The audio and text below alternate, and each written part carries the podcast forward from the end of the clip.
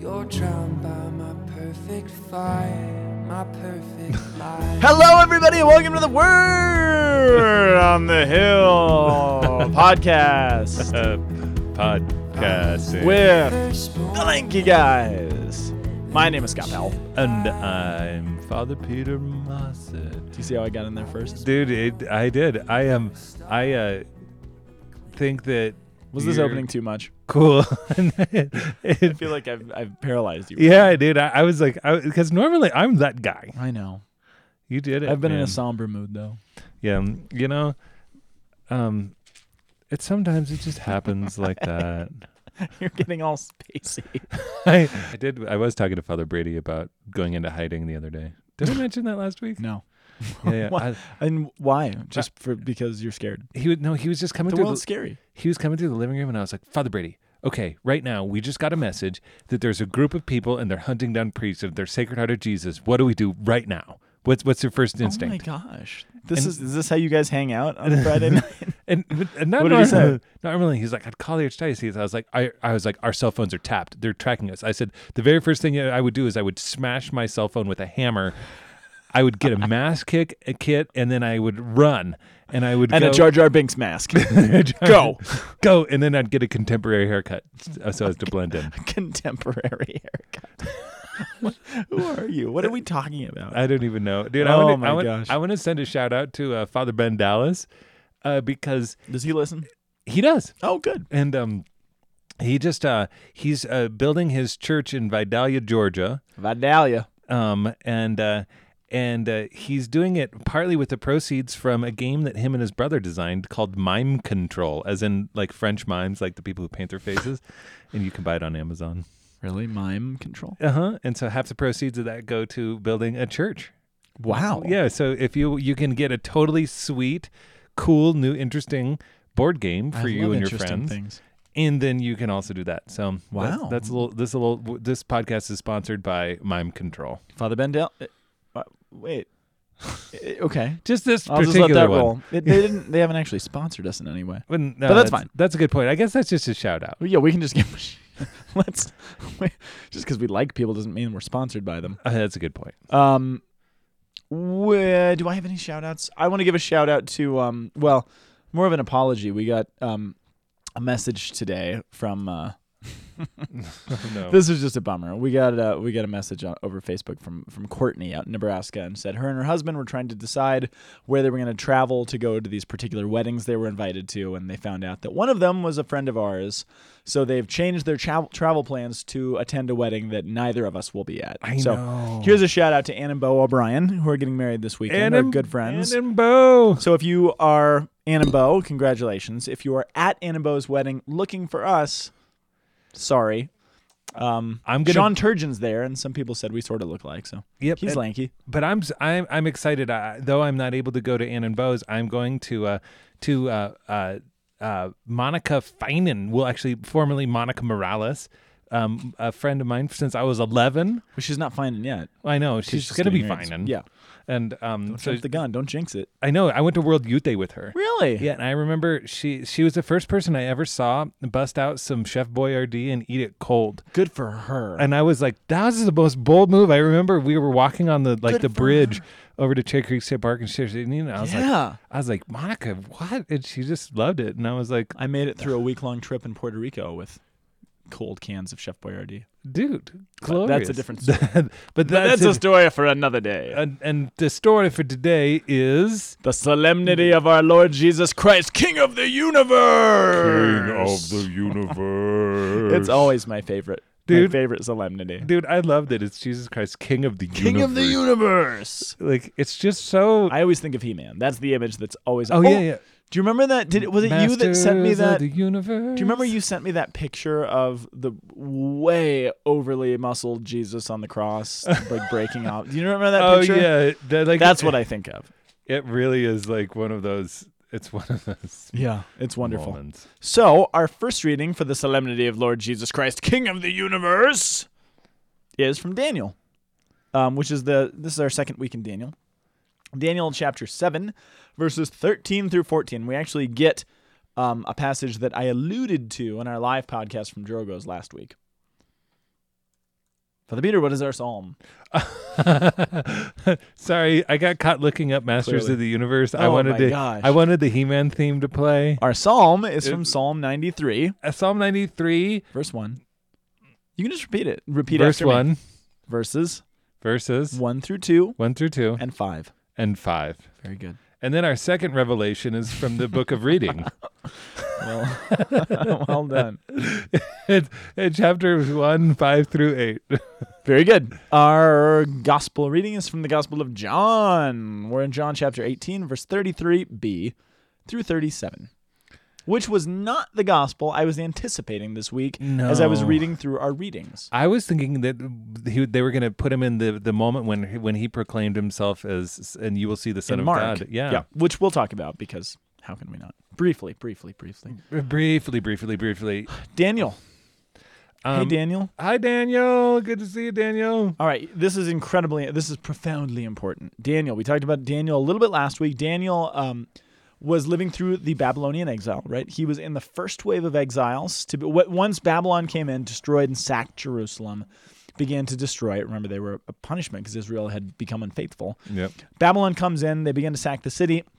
Daniel was taken in one of the first in the first round of exiles because he was valuable and, and they wanted to put him to work for them. Because he was a strong, somewhere around 15 year old kid. no, of nobility, Yep. um, so to speak. So yeah, he gets to witness kind of an he gets a front row seat for all of this, and he's in the courts of King Nebuchadnezzar, watching all this go down, seeing the city go down. Um, really profound story. There's this great uh, great moment where Daniel is in the palace of the king, and during the time of the evening sacrifice, he points his body in the direction where the temple used to be, and he offers himself as best he can. It's it's a great example of a holy man trying to live out his faith in the midst of of um, all obstacles, basically. Yep. Beautiful story. But uh, he has a series of visions, right?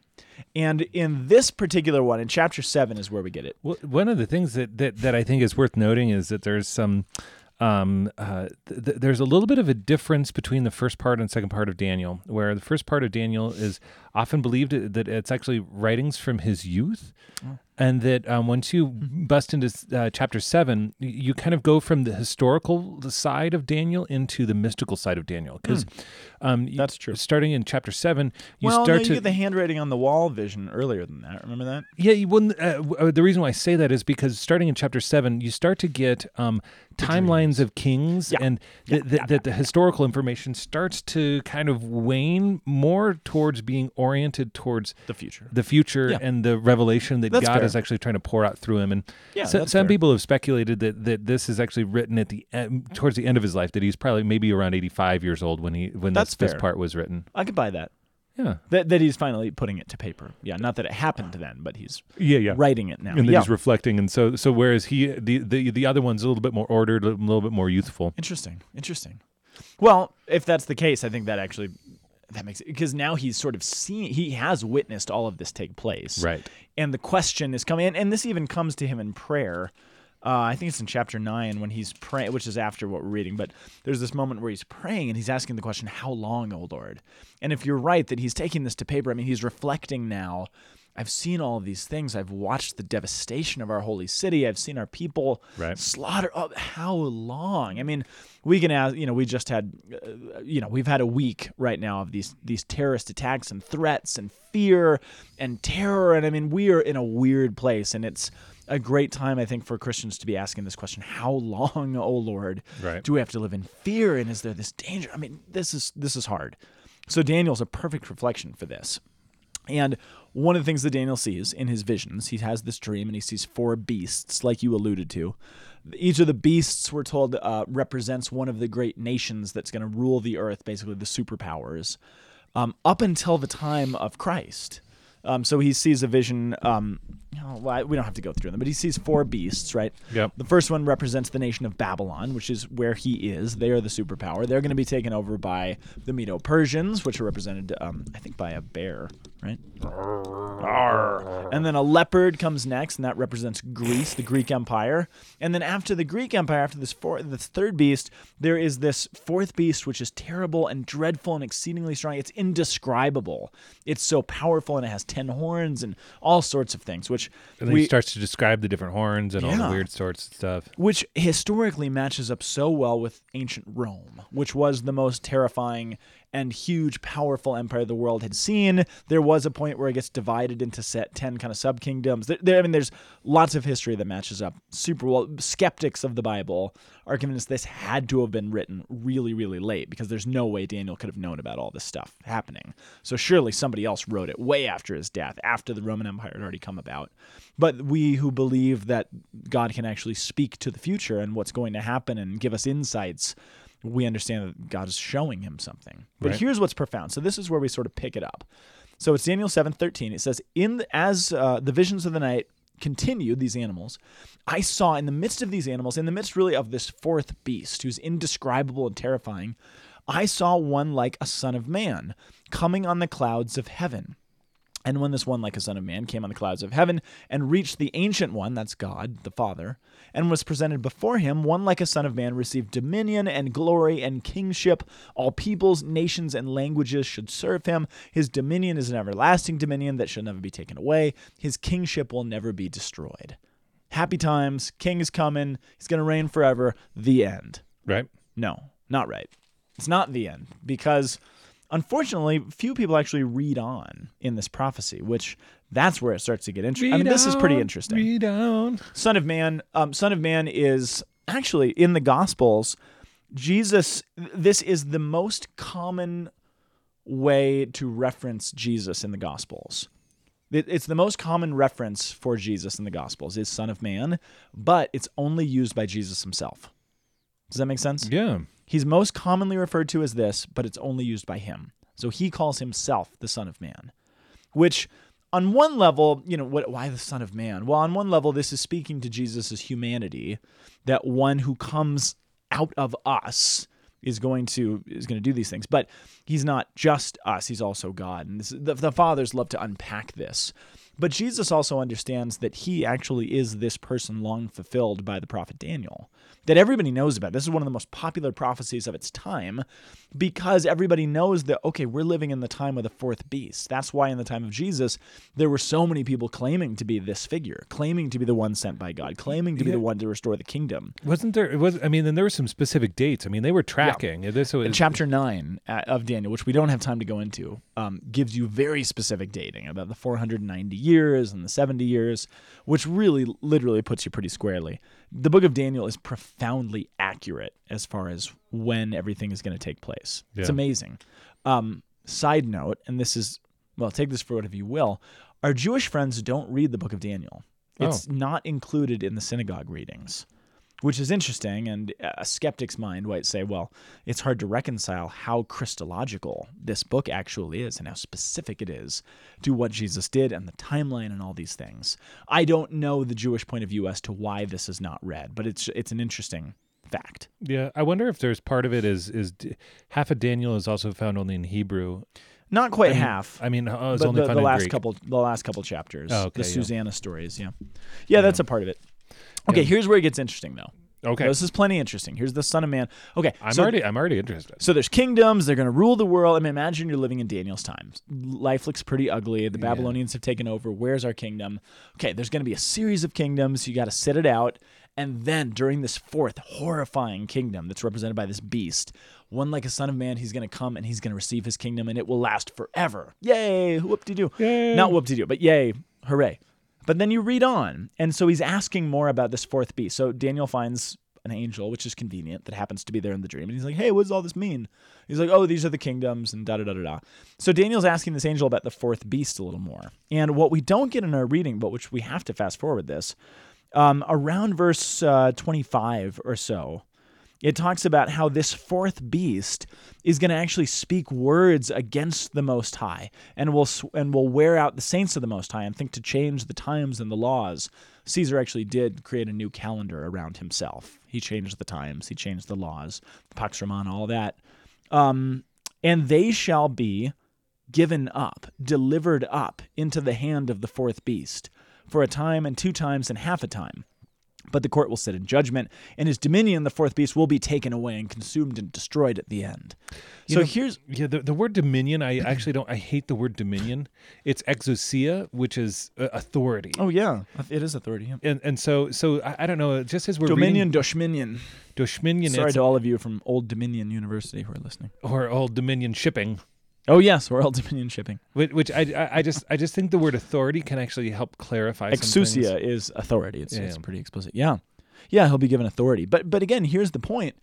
Yeah, he's going to have authority, but not until he and and those who he represents are handed over to the fourth beast. Right. And he's going to be handed over, and it's going to be ugly, and it's going to be Oh, bad. I see where But you're then going. he's going to come back, and then it will be restored. The fourth beast will be wiped away right. et cetera, et cetera.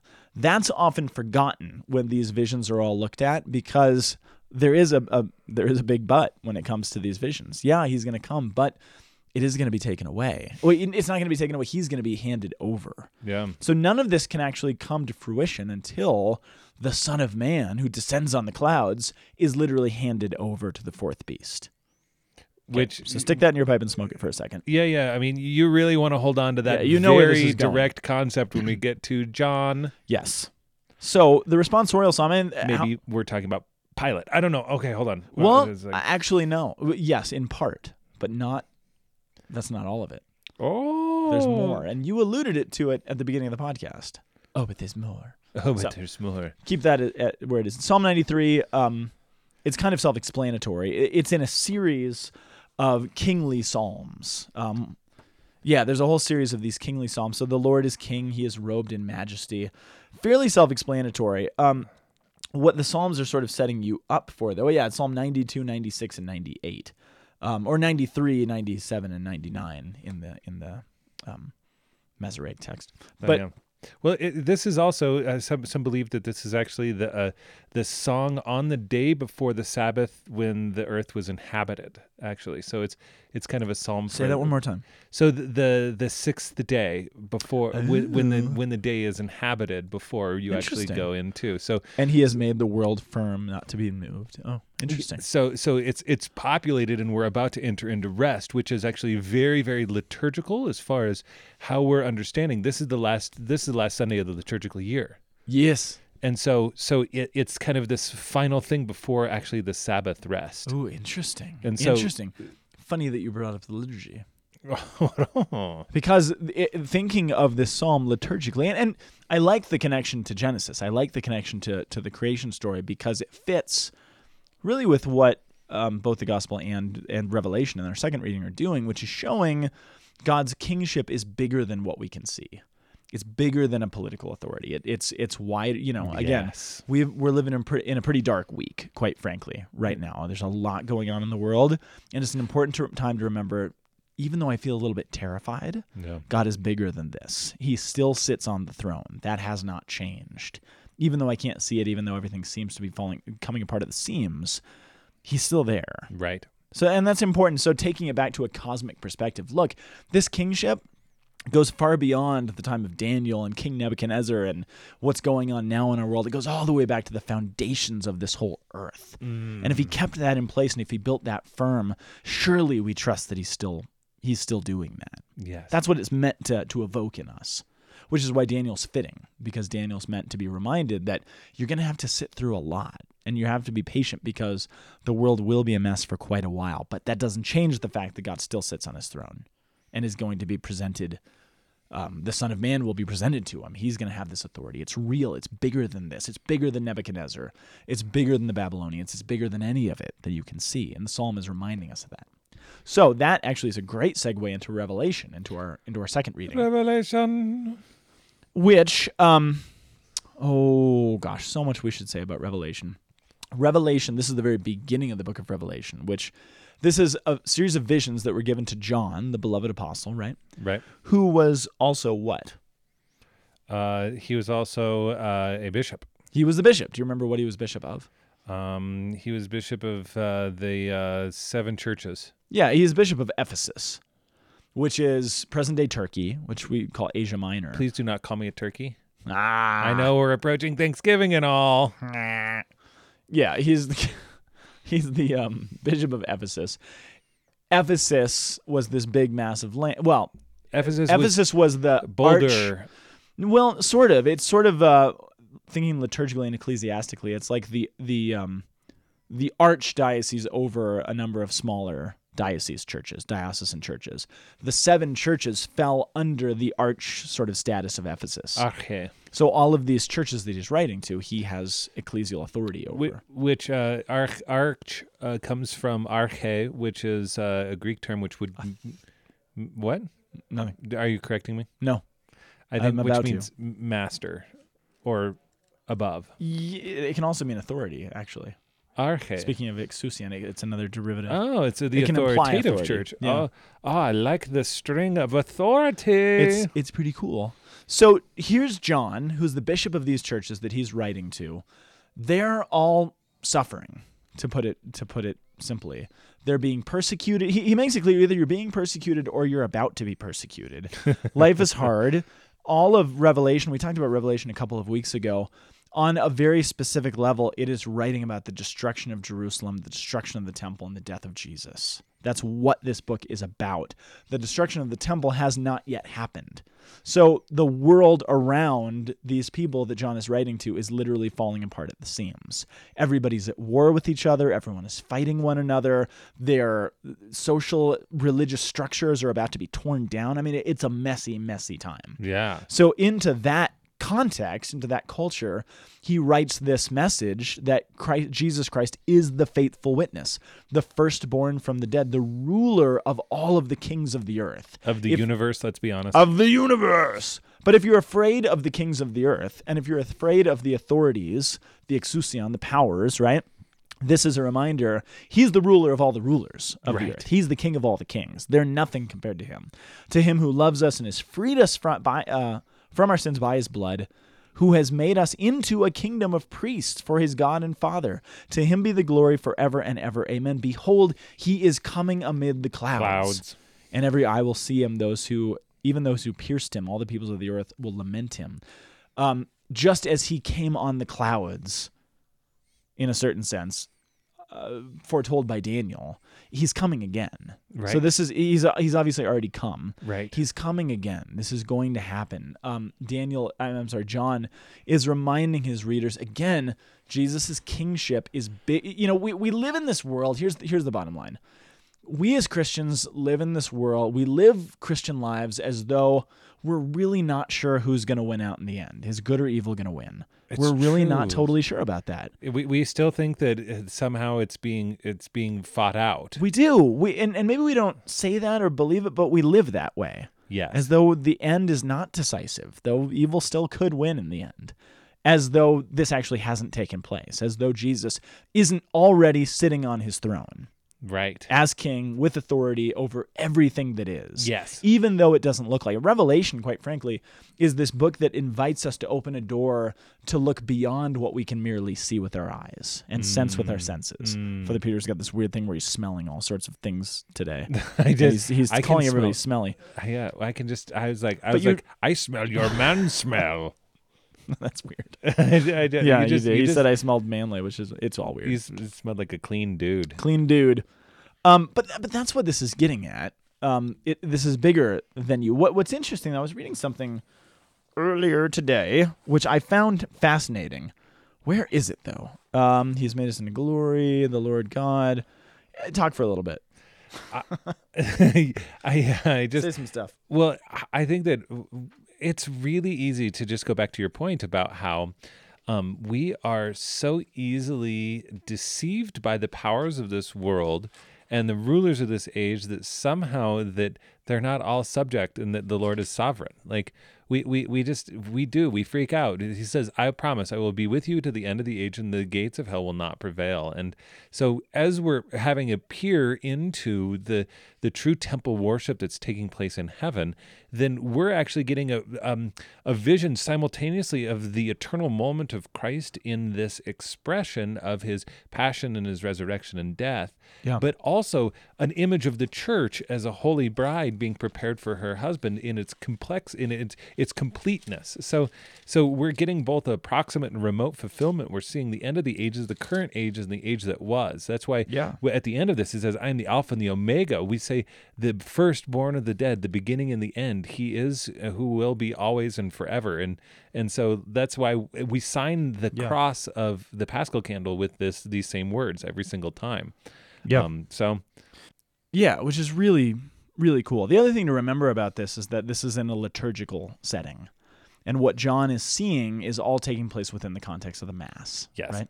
So to, to take Revelation, this is why, I don't mean this to sound mean, but I don't know if our Protestant friends can fully understand the book of Revelation outside of a context of the liturgy.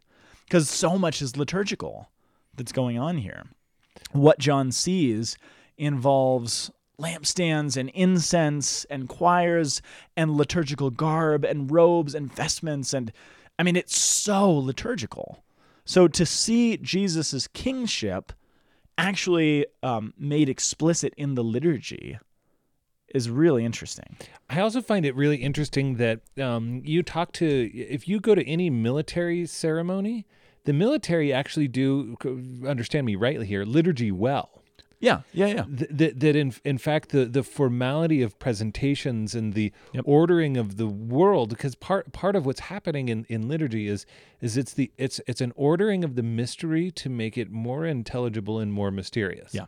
So that you have a greater access into the mystery uh, while allowing it to be mysterious. And so Yeah. a mystical vision of the liturgy is is helping us to order what we're experiencing and what the world is at the same time actually helping us to penetrate its depth in an increasingly greater capacity. Yes. So so that that's where Yeah. so Christ the King in his order you, you can see military wise like no there's actually things that you do to understand and to grasp the victory and Yeah. that there is going to be processions and there's going to be speeches and there's going to be testimonial and expression and so so where it's like it's like the proclamation of Jesus saying I am the alpha and the omega Yes. the one who is and was who was and who is who to come the almighty did you just Yeah, it was pretty much in there. there's, You, you got all the words. I got in all the in words in basically, like kind of there. Yeah.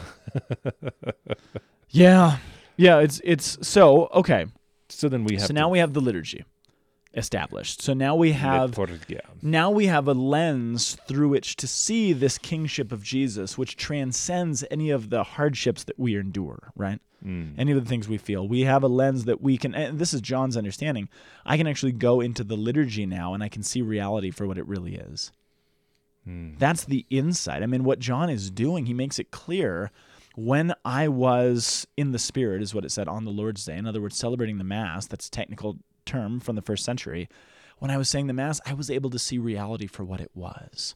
Mm. That's a big insight for us, Mm. especially for those of us who've been Catholics our whole lives, and sometimes the Mass just feels boring. To actually ask the Holy Spirit to open us up to to be able to see reality in this way, that we can share this this common vision of what's going on. So that being said, that kind of being established, now we go into the gospel, right? Especially in light of Daniel's vision. That because that is this is the the key to the readings this week. Yeah, I'm I'm So- stoked. Here's the thing about the the trial scene of Jesus. So this is John 18 it is when Jesus is on trial. One of the things that's important to remember is that there are two trials for Jesus. Who are the two trials? You have Herod and Pilate. No, no, no. You have uh, the high priest's Yeah. court and Pilate. Sorry. Caiaphas. So yeah, so Yeah, there's yeah. a Jewish trial, so to speak, and a Roman trial, so to speak, right? Yeah, and the Jewish Neither trial of them was, want to was- deal with the other. No, no, and the Jewish trial was held at night and in secret because you kind of couldn't, under Roman rule, you couldn't really do it the, in any other way. Yeah. So let's start with the second one. Okay. So this is this is what the reading we get is the second trial, which was the Roman trial, which is what the Jews who were against Jesus all kind of wanted to toss him to. Like, you guys deal with it. We don't have the legal authority to kill him, so you guys have to do it. So there he is with Pilate, and Pilate. Pilate's a fascinating figure, isn't he? I mean, he's intrigued. He's kind of he's kind of non-committal, but he's curious. And there's his wife, and she's having dreams. So Pilate said to Jesus, he's up there on trial, "Are you the king of the Jews?" Because that's the that's the charge, right? Are you the king of the Jews? Right. And Pilate, quite frankly, doesn't have that much reason to care about this. Well, let me. I might take that back. a, a big problem that's going on in the Roman Empire at this time, especially in Judea, was this threat of treason from Jewish um, a lot of false messiahs, people who were claiming to be king, who were getting killed and crucified by the Romans because they claimed to be king when in fact Caesar Augustus and Caesar alone was the true king. He held the title of the Christ, the Lord. Um, right, the King of Kings, all of these things. Yes. So here's Jesus being accused of this. Pilate, again, he doesn't seem like he cares all that much. He's curious. He's like, So what's the deal? Are, are you the king of the Jews or not? Right. And Jesus answered, Do you say this on your own, or have others told you about me? And Pilate answered, I'm not a Jew, am I? I don't. I have no vested interest in this. Right. I'm trying to keep the peace because I know Caesar would be ticked off if there's someone claiming to be king. I'm just trying to keep the peace here. I'm trying to live my life. I'm trying to do my job. Your own nation, he says, and the chief priest handed you over to me. What have you done? Jesus answered, My kingdom does not belong to this world. One of the things we have to be careful about is Jesus is not saying, My kingdom has no place in this world. He's saying, My kingdom transcends this world. And that's an error that I think a lot of Christians sometimes make is that the kingdom of God then becomes merely this faraway place in the sky or the place that we go when we die or a place in our hearts or something like that Right. and not an earthly reality. It's both. It's not limited to the earthly reality. Right. But it, it goes beyond that. It transcends that. But that doesn't mean Jesus didn't come, take on human flesh, and establish a church. Yes. That's real. But this church that is frail and weak and makes mis- you know we we humans make mistakes and our leaders make mistakes yes. he transcends that it doesn't belong to that it's not limited in that that's what he means here if my kingdom did belong to this world my attendants would be fighting to keep me from being what Handed over. handed over remember the book of daniel Yes. so we had the visions of the beasts. Fourth beast was going to show up. Son of Man was going to descend on the clouds, and what was going to happen to him? He would be handed over. handed over. Perididus is the um, the Greek word. Perididus is actually the derivative is Judas. Judas's own name is a derivative of the verb to hand over oh. because he is the hander over, literally. It's a grammatical oddity, but it is it is derivative of that same word. Oh wow. Uh, so pedididus, I, I, they would keep me from being handed over to the Jews. But as it is, my kingdom is not here. Now, again, I know what I just said. It is here, and J- Jesus. It's it is a both and, and he's trying to make a point. It's not merely here. That's what he's getting at. But we can't take that to mean it's not here whatsoever, because he said, "My kingdom, I, I build my church on you, Peter. You're here." So you know what I mean. th- this is the thing. we got to be is- careful. When that's where exousia, where authority is actually a really radical, important thing because you're you're taking. I mean, this is a big reason why they wanted to hand him over is because of his temple actions, and he opposed the temple. Yeah. And the temple work and the authority of the temple. Yeah. Versus in the temple regime, he's saying, no, I am an, actually a, an authoritative person, of which I can hand on the real authority, and they're and they're not interested in that. Well, and earlier in John, a couple chapters prior, he said, "I am the temple." He he alluded to himself as the temple. He is it. Yes, So here he is before Pilate. Who does Pilate represent? Rome. Rome. Who is believed to be the fourth the fourth beast. ten horned beast of the fourth Roman, right? So that's it, right? handed doing over to. Rome. That's the fourth beast. Prophecy's fulfilled, right? Right. Wrong. That's a part of it, but it's only half a part of it. Oh, Go back to Mark really quick. And this is what you alluded to before because there is the first trial. So remember, this is trial number two Yeah. on trial before Pilate and Rome. Trial number one was on trial before the high priest and the Jewish leadership of the time. And here's what he says. And you alluded to this because he quotes Daniel in this trial. absolutely, which is one of my favorite moments. So check it out. This is uh, I'm going to read from Mark 14, and um, it, this is again the trial. There, there's all these witnesses. We heard him say he's going to destroy the temple, and I'll build it again in three days. Here's the high priest. It's verse 60. The high priest stood up in the midst and asked Jesus, Have you no answer to make? What is it that these men are testifying against you? But Jesus was silent and made no answer. So again, the high priest asked him, Are you the Christ, the Son of the Blessed? And Jesus said, I am, the proper name for God. Ego eimi. Ego eimi. And you will see the Son of Man sitting at the right hand of the power and coming with the clouds of heaven. That is a direct reference to what we just read in the first reading. right? Absolutely. The Son of Man. What happens when the Son of Man comes on the clouds? He's going to be handed over. What's just happened to Jesus? He's just got handed over To whom? to the high priest. To the high priest. So when Jesus says, Hey, you, Caiaphas, personally, singular, second person singular tense, Caiaphas, you're going to see the Son of Man descending on the clouds, coming with the power. You're going to witness this. Pilate re- or Caesar, uh, Caiaphas realizes he's been handed over to me. Wait a second. Not only did he use the proper name of God, but because what's the next thing that happens? Verse 63 And the high priest tore, Tore his, his mantle. He ripped his mantle and he said, What more do we still need witnesses? You've heard his blasphemy. Why is the high priest so ticked off? Did he just call him? And this is the processing that I'm doing. Did he just call eh, the high priest in Israel the fourth beast Absolutely, he did. with the ten horns? Yeah. Ooh, that's brutal. What Jesus is saying, and this is an important. Yeah, that's it's it's- very that's very subversive. That's, that's why the high a- priest is so ticked off because I guarantee you he gets it. Th- that's like a What did you say to me? Such a radically subversive reading of Daniel. And I, I stole it from. Ted Sri. He calls him the high beast, which is Ted Sri likes to make puns. Yeah, But that's what he's saying. And then, but then he's handed over to Caesar as well. So here's the point. This is not to say, look at how terrible the Jews were in Jesus' time. yeah. This is not to an do with that. anti-Semitic expression at all. It's also not to say, look at how terrible the Romans were.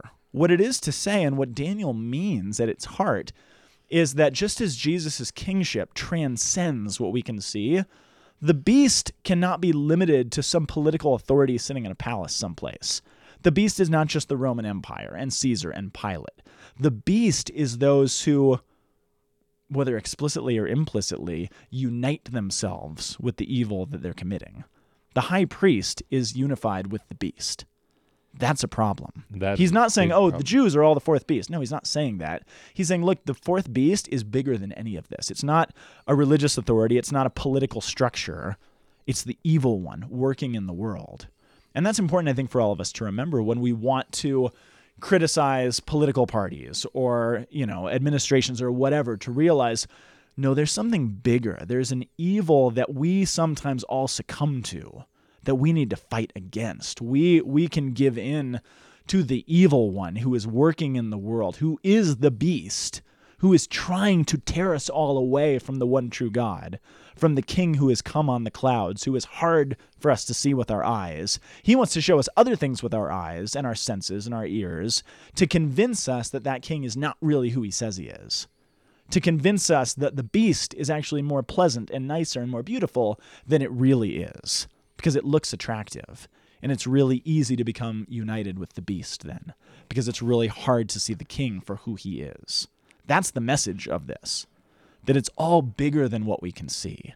And when we're at when we're fighting, when we're criticizing, when we're when we're upset with political authorities, religious authorities, people on the street, the other guy in the cubicle next to you, it's bigger than that. And we have to realize that no, you're not actually my enemy.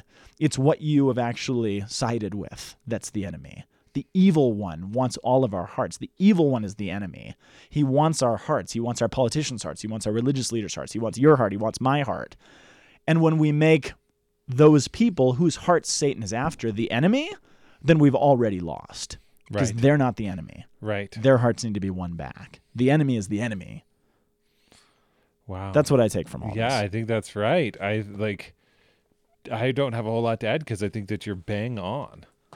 I uh, I I'm I'm just looking and and so what do we do? The only real response is to try to hear the voice of God, because uh, Which is always quiet which and is in the whispers and in the still small voice. It's never the loudmouth, yelling, self serving, angry voices. It's never the Lord's voice.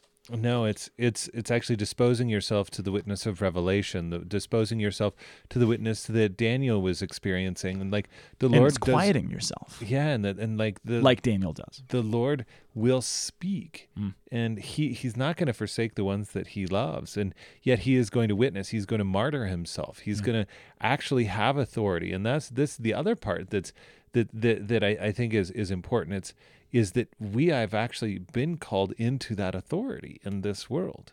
Well- and that and that, that Jesus Christ as his kingdom is something that is real and existent that Yes. that we have uh, by our baptisms been called into that and that Yes. we actually are meant to rely upon that and to know him in that. Absolutely. And add on to that, what it actually says in Daniel is that the saints also are going to be handed over.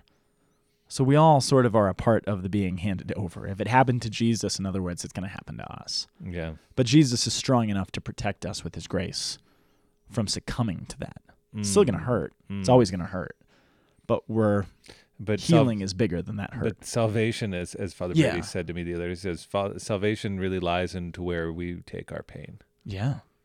Gosh, that stinks, doesn't it? Yeah, it's- it's tough. If there'd been a better way, Christ would have chosen it. But this, This is, is the, the way. only way. So there you go. Christ is King of the universe. Of the universe. Bum bum bum. Bum, bum, bum. So uh, we will see you in uh, se- season uh, four Wow. of Lanky Guys.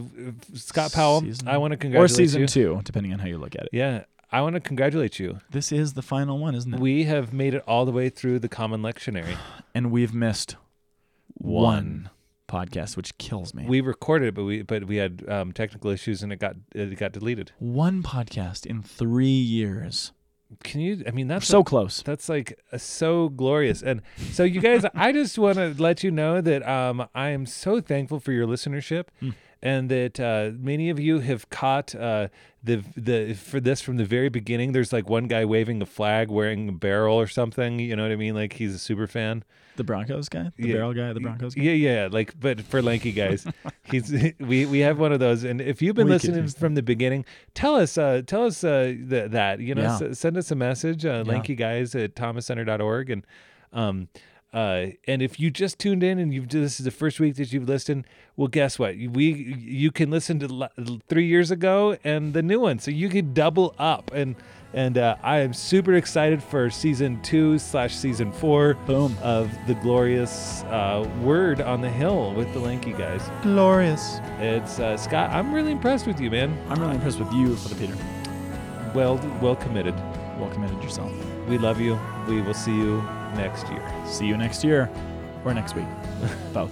Bye. That's, yeah. Uh, Uh, uh,